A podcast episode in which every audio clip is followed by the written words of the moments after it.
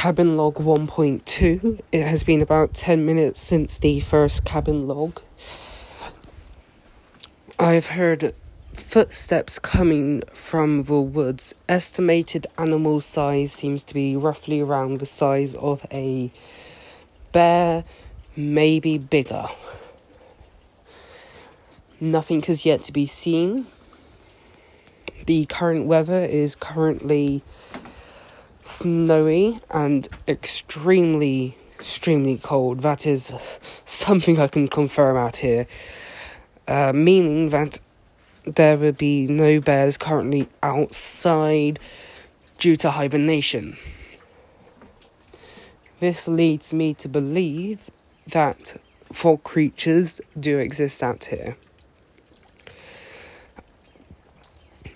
I'm going to set up a couple cameras to keep an eye out on some key spots which can see better into the clearing, and I'll come back when I get some more data. If not, I'll create a third log giving a summary of today's research. I'm going to head back inside now after setting up some cameras. Sam O'Pescre log 1.2 over.